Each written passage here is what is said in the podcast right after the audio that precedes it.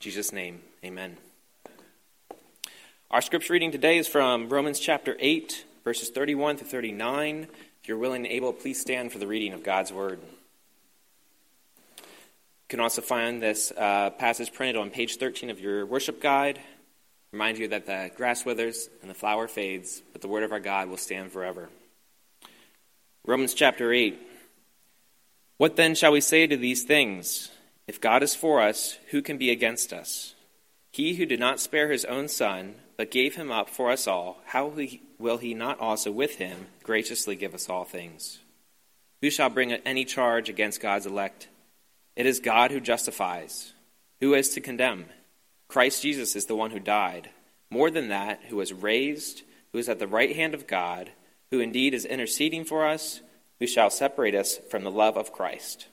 Shall tribulation or distress or persecution or famine or nakedness or danger or sword?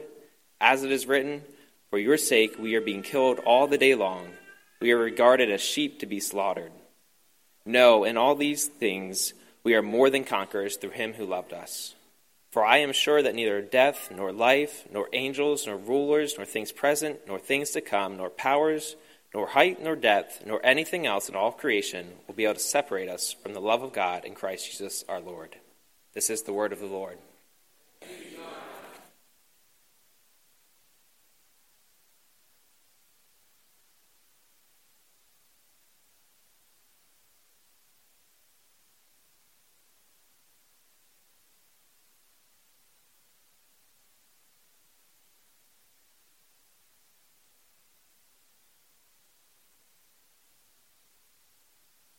Thank you, Nathan.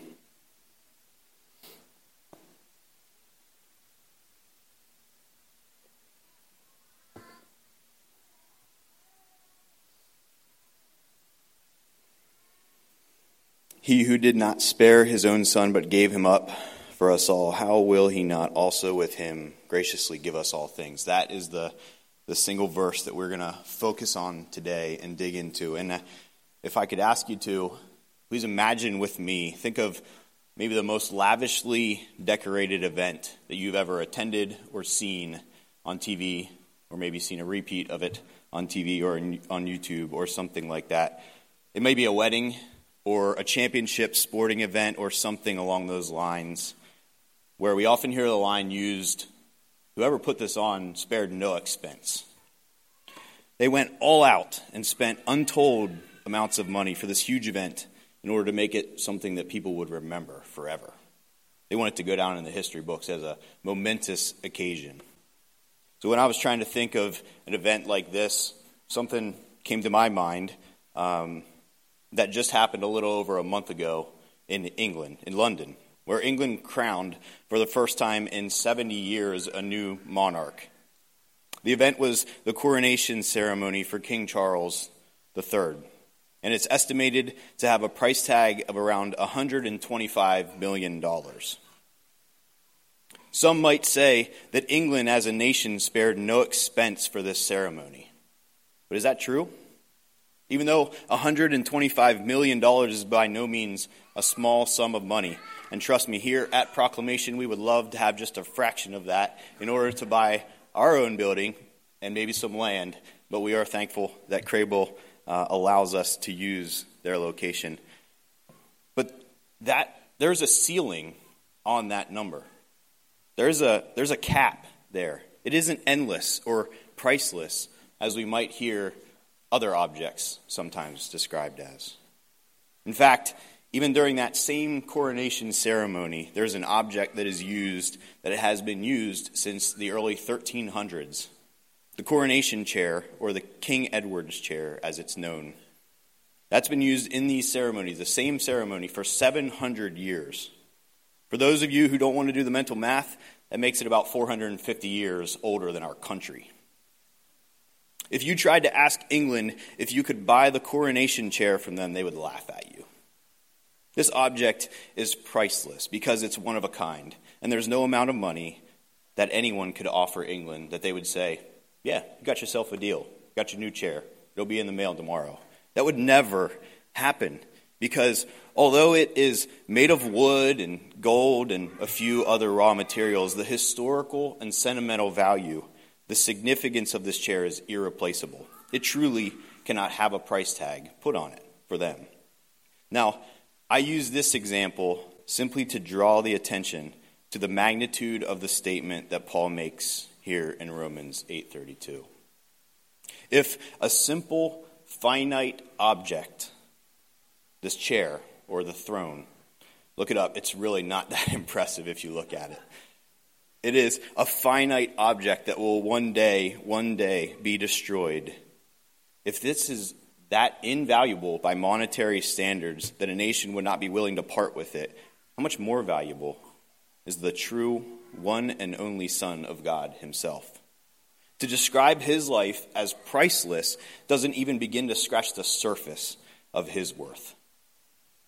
But this is what Paul is portraying to us the beauty of God's grace in not sparing His own Son, but giving us up, or giving Him up for us all. Last week, and in verse 31, we saw how God is for his people.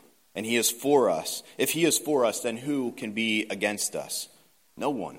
No one can be. No one is strong enough to overpower our God and take his people from him. But how do we know this? How do we know that God is truly for us always? How do we know that his love and his favor and his affection doesn't run dry for us when we doubt, or when we sin, or when we struggle through our pain and our suffering to see His goodness? How can we know for sure that even when it feels as though we're losing in the game of life, that His favor still rests upon us? That He will never leave us nor forsake us or turn His back on us? Now, Paul answers these questions that might come up in anyone's minds who hears this verse and wanders down the path of pondering is there, is there proof that God will always be for me?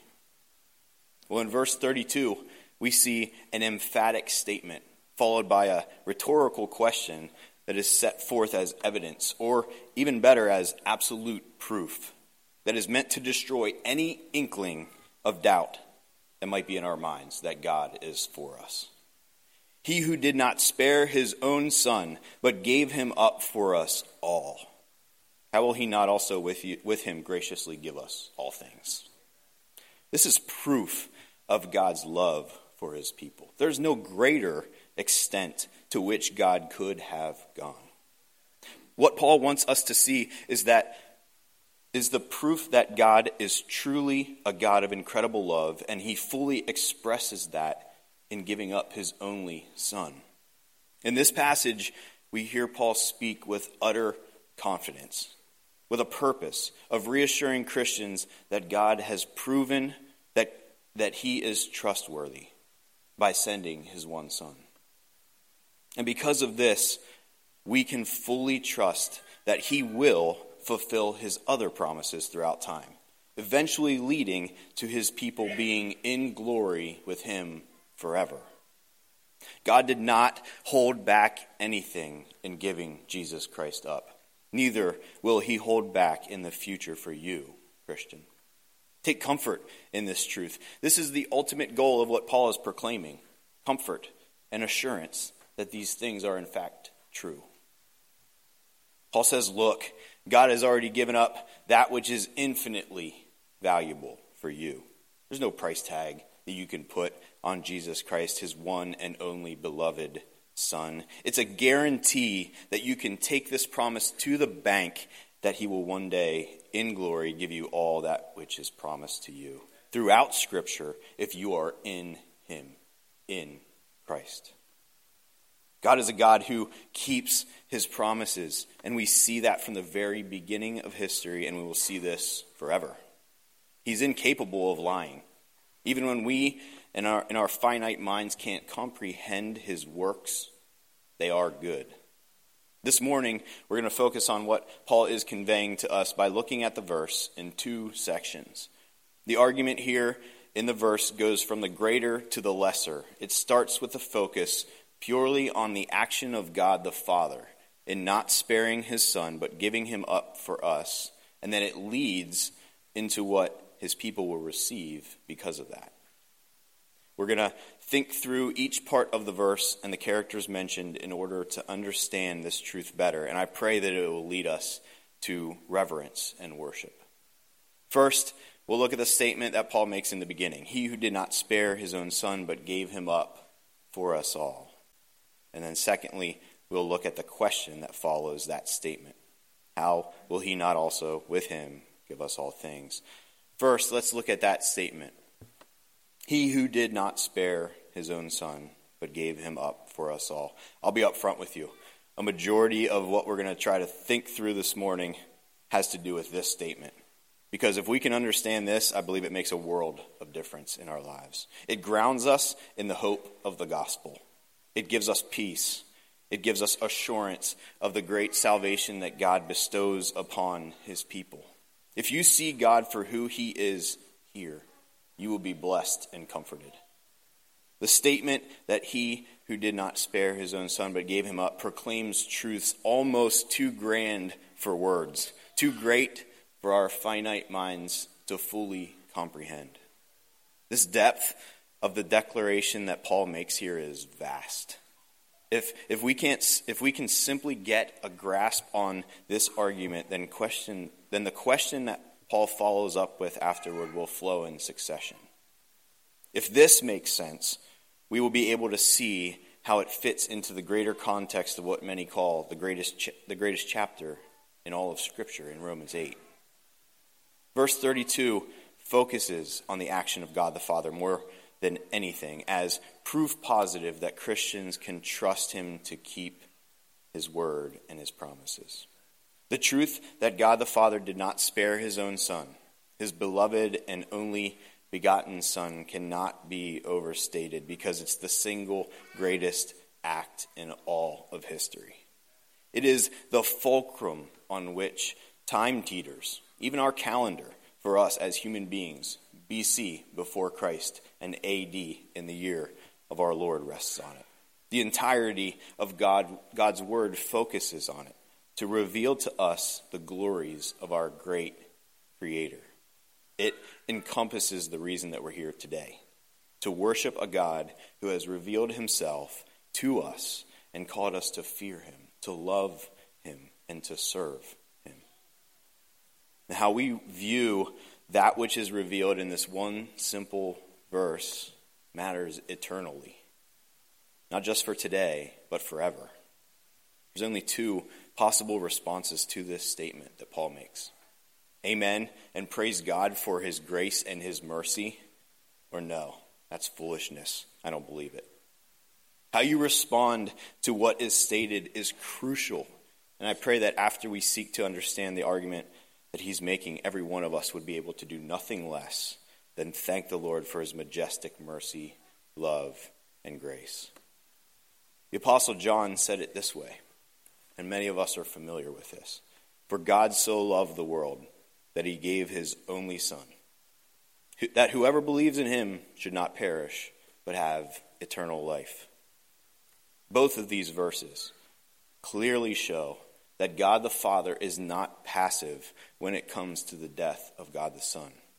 It was God the Father who gave up God the Son to atone or to make up for the sins of his people. This makes the cross of Christ all the more unfathomable. And it also shows how Paul is not basing the arguments on feelings, but rather on the fact that God has acted definitively. The fact that God has already acted in this way eh, that is incomprehensible to us shows and proves that He is ready and will act again for those who are redeemed by the blood of this Son. And Christians can take this promise to the bank and see that because of this, as you have heard many times throughout this series, you have no sin in your account, but it is full, overflowing with the righteousness of Christ Jesus. To get a clear picture of God the Father's grace in action, of offering up his only Son, I think it is helpful to, to think of another father mentioned in Scripture Father Abraham, as many of you might know him. I encourage you to read Genesis chapter 22, either later today or this week, as you meditate on what God has done in sending his own son. This passage, recorded so early in human history, so clearly points to what is described here in Romans 8:32 that I don't truly know where to start. There are so many similarities if you see this story through the lens that shows us that God has been at work to redeem his people since the very beginning. It's a picture of what has come, of what was, was to come, and how God was, even at that time, giving dimly lit glimpses of the coming Savior, his only Son, who he did not spare, but he gave up. In Genesis chapter 22, we have Abraham and Isaac, father and son. Abraham was an old man who had waited for an entire lifetime for a son to be born to him, who God had promised him years ago. Isaac was the one and only beloved son born of the promise, born of his wife, Sarah. Abraham had another son, Ishmael, who you can also read about, but he was not born of the promise of God, but rather born because they acted outside of God, God's exhortation. Isaac was the son who God had promised him.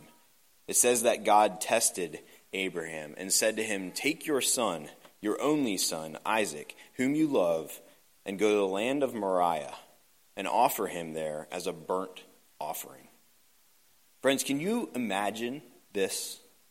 God telling you to take the son who you had longed for and prayed for.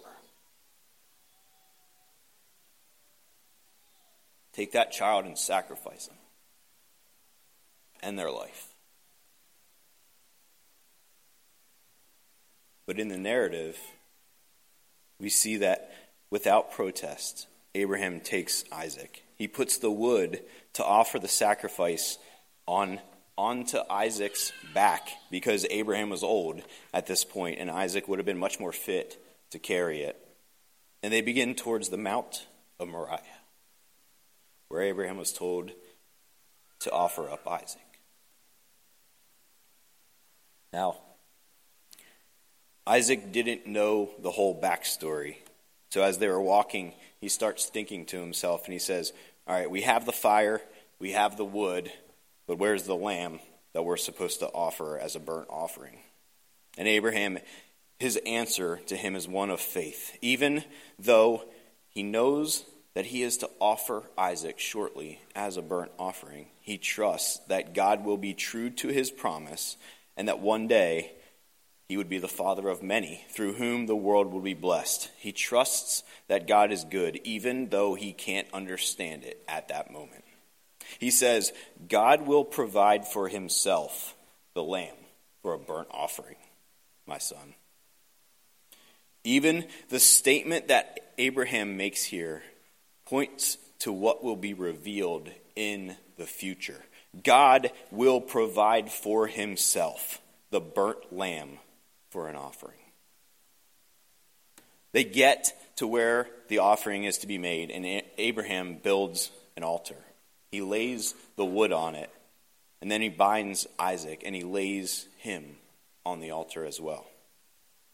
Think of the emotion that had to be going on at this point. Abraham was probably shaking as he completed these tasks. Isaac had to be thoroughly confused, but he trusted his father, and instead of fighting or running, which he most certainly could have done since he was younger and more fit, he does what his father wishes willingly. Abraham pulls out the knife and holds it over Isaac to do as God had commanded him and slaughter his son. Then, all of a sudden, the angel of the Lord tells him, Stop. Don't lay a hand on him because I know that you fear God since you didn't withhold your son. Then, by God's providence, at that very moment, there's a ram caught in the thickets that is sacrificed in place of Isaac as a substitute. The reason I wanted to spend time looking at this Old Testament story is because I want us to see the similarities between the relationship between Abraham and Isaac and God the Father and God the Son. Think of the picture that this narrative in Genesis paints of what is described here in Romans 8:32. I imagine that the apostle Paul was thinking of this story when he wrote the words in this verse. There's a similar story in history, but it ends differently. And that is what Paul is basing his argument on here. On the Mount of Moriah, the son, Isaac, was spared from death by the angel of the Lord. Now, when we read throughout Scripture, throughout the Old Testament in particular, we hear the name the angel of the Lord multiple times. And it's described to describe someone, and you notice a few things that you don't notice about ordinary angels as you read about him because he is no ordinary angel. The angel of the Lord identifies himself as God as he speaks as God, even here in this passage. And he, unlike other beings, other angels who are created, he accepts worship. He doesn't stop individuals from worshiping him. Whereas other angels always point whoever is bowing to them or trying to worship them and direct they, they try to direct their attention to the true and living God, not to them. This tells us that the angel of the Lord is in fact none other than the pre incarnate Jesus Christ, the own Son who Paul is referring to when he says that God the Father did not spare him here in verse 32. Now, think about that. Did you catch the kicker in Genesis 22? It's Jesus, the true Son of God, who, not very far from this very spot that they're standing, would carry the wood on his back in a few hundred years. He is the one who stops the sacrifice from happening. The, the, spotless Lamb of God who willingly went to the cross for the sins of his people. Just like Isaac, he didn't open his mouth or fight back, but voluntarily trusted in the will of his Father. But, unlike Isaac, Jesus was the one who God the Father did not spare. In fact, God the Father poured out the fullness of his wrath on Christ. He was the only sacrifice that could truly atone for our sins. You see, if Isaac was sacrificed, his blood wouldn't have atoned for anyone, because he too had sinned and fallen short of the glory of God. His blood couldn't cover over himself, let alone you or I, thousands of years later. But Jesus is different. He is no ordinary man, and that's what Paul is getting at here. Jesus never knew sin. Although he was tempted in every way, he lived without sin. It was because of this that the eternal in the eternal counsel of God that Jesus would be, as Peter said in Acts 2, delivered up according to the definite plan and foreknowledge of God and he would be crucified and killed at the hands of lawless men. Yes, he was crucified and killed at the hands of lawless men, but it was not men who killed Jesus. These men were simply acting as God's instruments in God's plan of redemption. We can acknowledge that they acted sinfully, but they were actually fulfilling the plan of God the man, Jesus of Nazareth, that they were crucifying was no ordinary man. He was the very image of the visible of the invisible God and of one substance with God the Father. He was God in human flesh. Men are not strong enough to kill the God who created them and gave them breath. It was God the Father who gave up and crushed his only Son for us. It was God the Father who did not spare his Son for us. But some might object to this or bring up the question how can a father be good if they don't hold back the fullness of their anger or wrath when they're punishing their child? This sounds like the opposite of good. If a human father doesn't restrain themselves, they would most certainly greatly harm a young child. But we can't think of this in human terms. That's what makes God all the more glorious. He the Father, is not punishing his Son for his Son's actions. His Son was sinless. Jesus' life did not warrant anything but blessing because he fully kept the law of God, which we as mere humans cannot do. But it had been foreordained that God the Son would be made sin, and God's righteous wrath against sin would be poured out on him. This was to fulfill his plan and bring forgiveness and life to many before the very foundation of the world. So, before anyone gets the wrong idea of this, this is not cosmic child abuse, as some have labeled it. Some who refuse to fully think through the depth of biblical revelation use this term in order to say that God the Father was the one who gave up God the Son to death and that they were at odds with each other because of it. This couldn't be further from the truth. Throughout his earthly ministry, we see Jesus making statements such as, I and the Father are one, in John 10. Or, if you know me, you will also know the Father, from John 14, 7. Or, no one knows the Son except the Father, and no one knows the Father except the Son and, and those to whom the Son chooses to reveal him, from Matthew 11, 27. In these proclamations, Jesus was letting humankind know that he was in fact the Messiah who had been promised. He was God in the flesh, sent to redeem a fallen and sinful world. This is the very reason that the religious leaders of that day wanted to kill him. He was claiming to be God, and to them, that was heresy. And it didn't fit within their narrative. They wanted an earthly king who would once again set up his kingdom so that they could live lavishly. Their rejection of Jesus was not based on evidence. All of the evidence, in fact, pointed directly to what Jesus was saying as being absolute truth. Their rejection was based on pride and arrogance.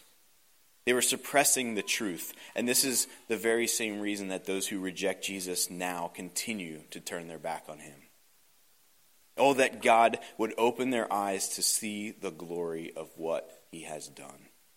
This man that they wanted to kill was the true Son of the living God, who had come to this earth to usher in the true kingdom of God which is a kingdom that lasts forever.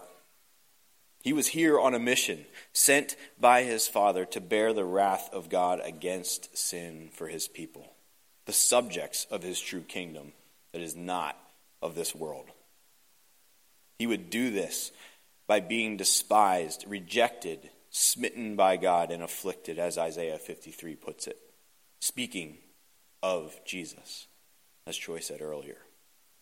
He would be pierced for our transgression, crushed for our iniquities, and upon him was the chastisement that brought us peace. Because we, like sheep, had gone astray, because we sin and declare that our own way is greater than God's, the Lord would lay on him the iniquity of us all. God the Son is made sin and a curse on the tree, on the cross on a piece of wood that he carried on his own back, knowing full well what was about to happen.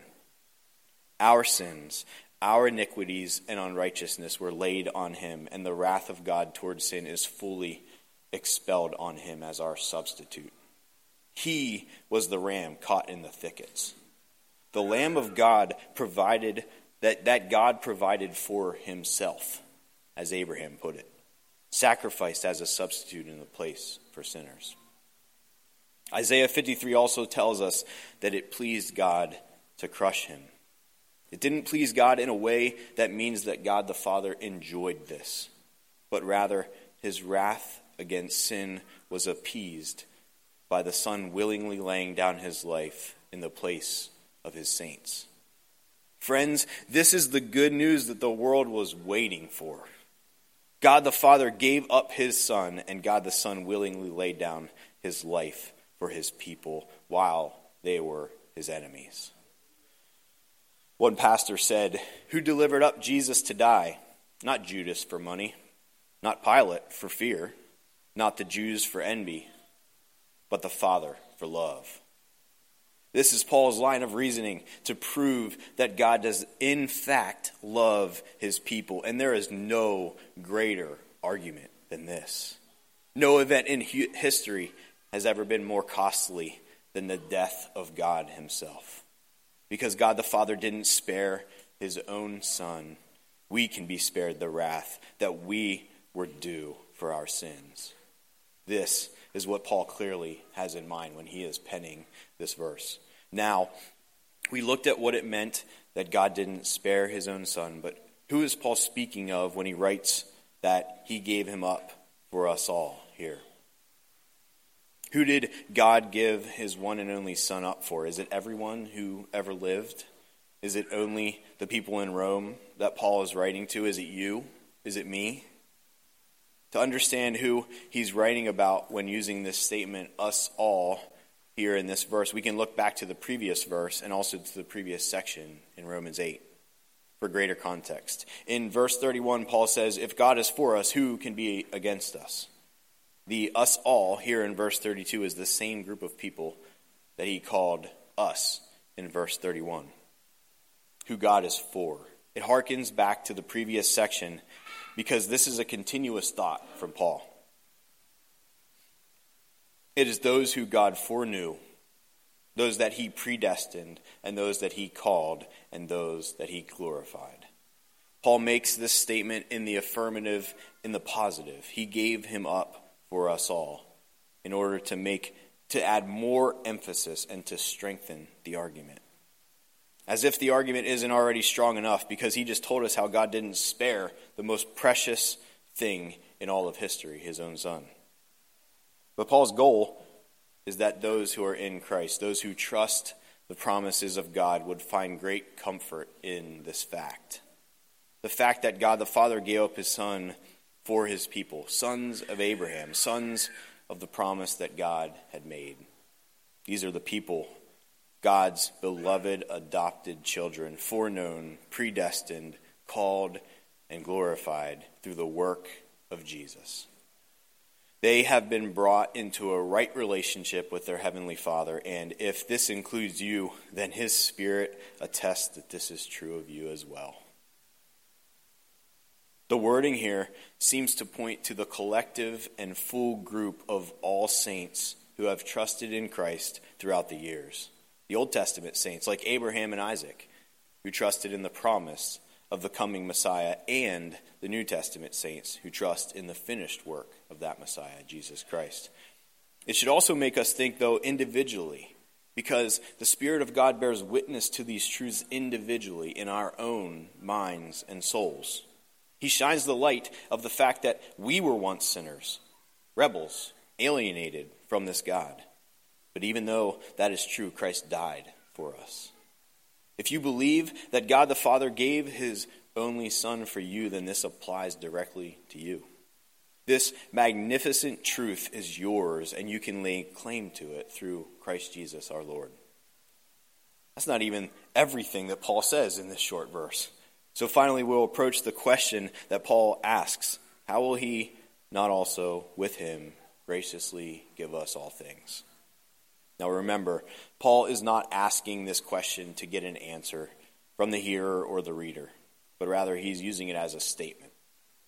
This question is purely rhetorical, and he wants us to understand that since all of this, all of that which was stated previously is true, this is a guarantee. He finishes this statement in verse 32 with a rhetorical question that points us to the truth that because God has already given up everything, that which is priceless for his people, he will now give us everything along with Christ. God could not offer anything more priceless and precious than his one and only Son, the true Son. Because this is true, God will surely give us all things. Now, you might, like me, when you read this, wonder what all things actually means. And scholars seem to disagree on this a bit, but some say it refers to only eschatological or future blessings that will be revealed at Christ's second coming. But others argue that although future blessings are definitely in view, it can also include the good gifts that God has given us now. Personally, I lean towards the second view because I believe it lines up with the broader context of Paul encouraging believers to persevere or to remember that you are being preserved by a great and gracious Heavenly Father. This God has blessed us in Christ with every spiritual blessing in the heavenly places. And at the same time, He is working all things out for our good. Because of what Christ has done, you already have access and you are continuing to receive every spiritual blessing. Paul speaks in verse 30 about the saints' glorification, the final benefit of our redemption that has not physically happened to us yet from our standpoint, but he speaks of this as a completed work from God's standpoint. This is the key to understanding these truths as well that we need to see them from the perspective of a sovereign God who does not waver and is not restrained by time as we are. He is in fact, it, as verse 28 says in Romans 20 in Romans 8, already working things out for your good whether you can see it or not. You can believe this truth because he has already given Christ for you. This is the log- logical progression that Paul lays out through this verse. God gives us great gifts in this life family, friends, His Word, His church, our jobs, and so many other things are good gifts. And James said that every good gift and perfect gift is from above, coming down from the Father of lights, with whom there is no variation or shadow due to change. He is a great and loving God who cares for His people not only in the future, but also right now, in our current situations. John Flavel, the English Puritan, put it this way when speaking of this verse. And this is a long, somewhat difficult quote, so you have to pay attention. But it says so much, in it, and I think it is so helpful. Here it is. How is it imaginable that God with, would withhold after this spirituals or temporals from his people? How shall he not call them affectionately justify them freely, sanctify them thoroughly, and glorify them eternally. How shall he not clothe them, feed them, protect them, and deliver them?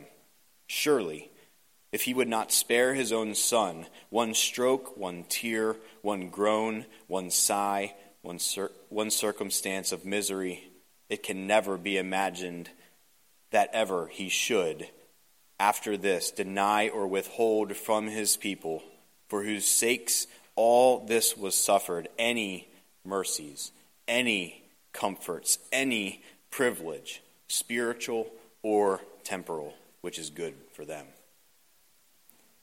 The same God who spared not his own Son, but gave him up for us, gave us all things in Christ. He is for you and he cares for you now and forever.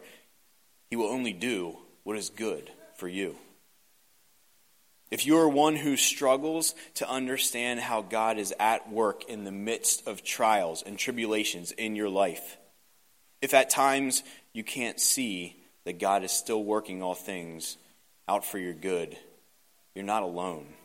This verse is to assure us that He is at work and that work will benefit you even when we can't understand the things of God because they're too lofty for our finite minds. If you have a hard time understanding how God could love you, look no further. He didn't spare his son for you. If you're feeling as though you're losing the war to sin, or having doubts that God has time for you, run to the son that he didn't spare. If you're struggling with depression, anxiety, or loneliness, Run to the greatest friend that you have, the only son who God didn't spare, but willingly gave him up for you. This is the truth that Paul wants to drive home and to solidify to these Christians in Rome, and the truth that we most certainly can still benefit from now and forever. The greatest gift that God gave was his son for us on the cross. His grace both saves us and keeps us now for a Christian, but the ultimate gift that we will receive at a future time upon death or when Christ returns is Jesus Christ himself. He is the greatest gift that we have already received and the greatest gift we will ever receive from the giver of good gifts, our Heavenly Father. One day, we will be with Him forever. And at that moment, all things will have been worked out for your good because God was for you. As Paul put it in 1 Corinthians 2 9, no eye has seen, nor ear heard, nor the heart of man imagined what God has prepared for those who love him. No more pain, no more suffering, no more tears, no more sin. You won't even be able to sin. And that's only what we know of it. The beauty of being in God's presence forever is something else that we cannot fully comprehend yet. But one day, we will fully taste and see how the Lord is good. All because the Father did not spare his own Son, but gave him up for us. Amen.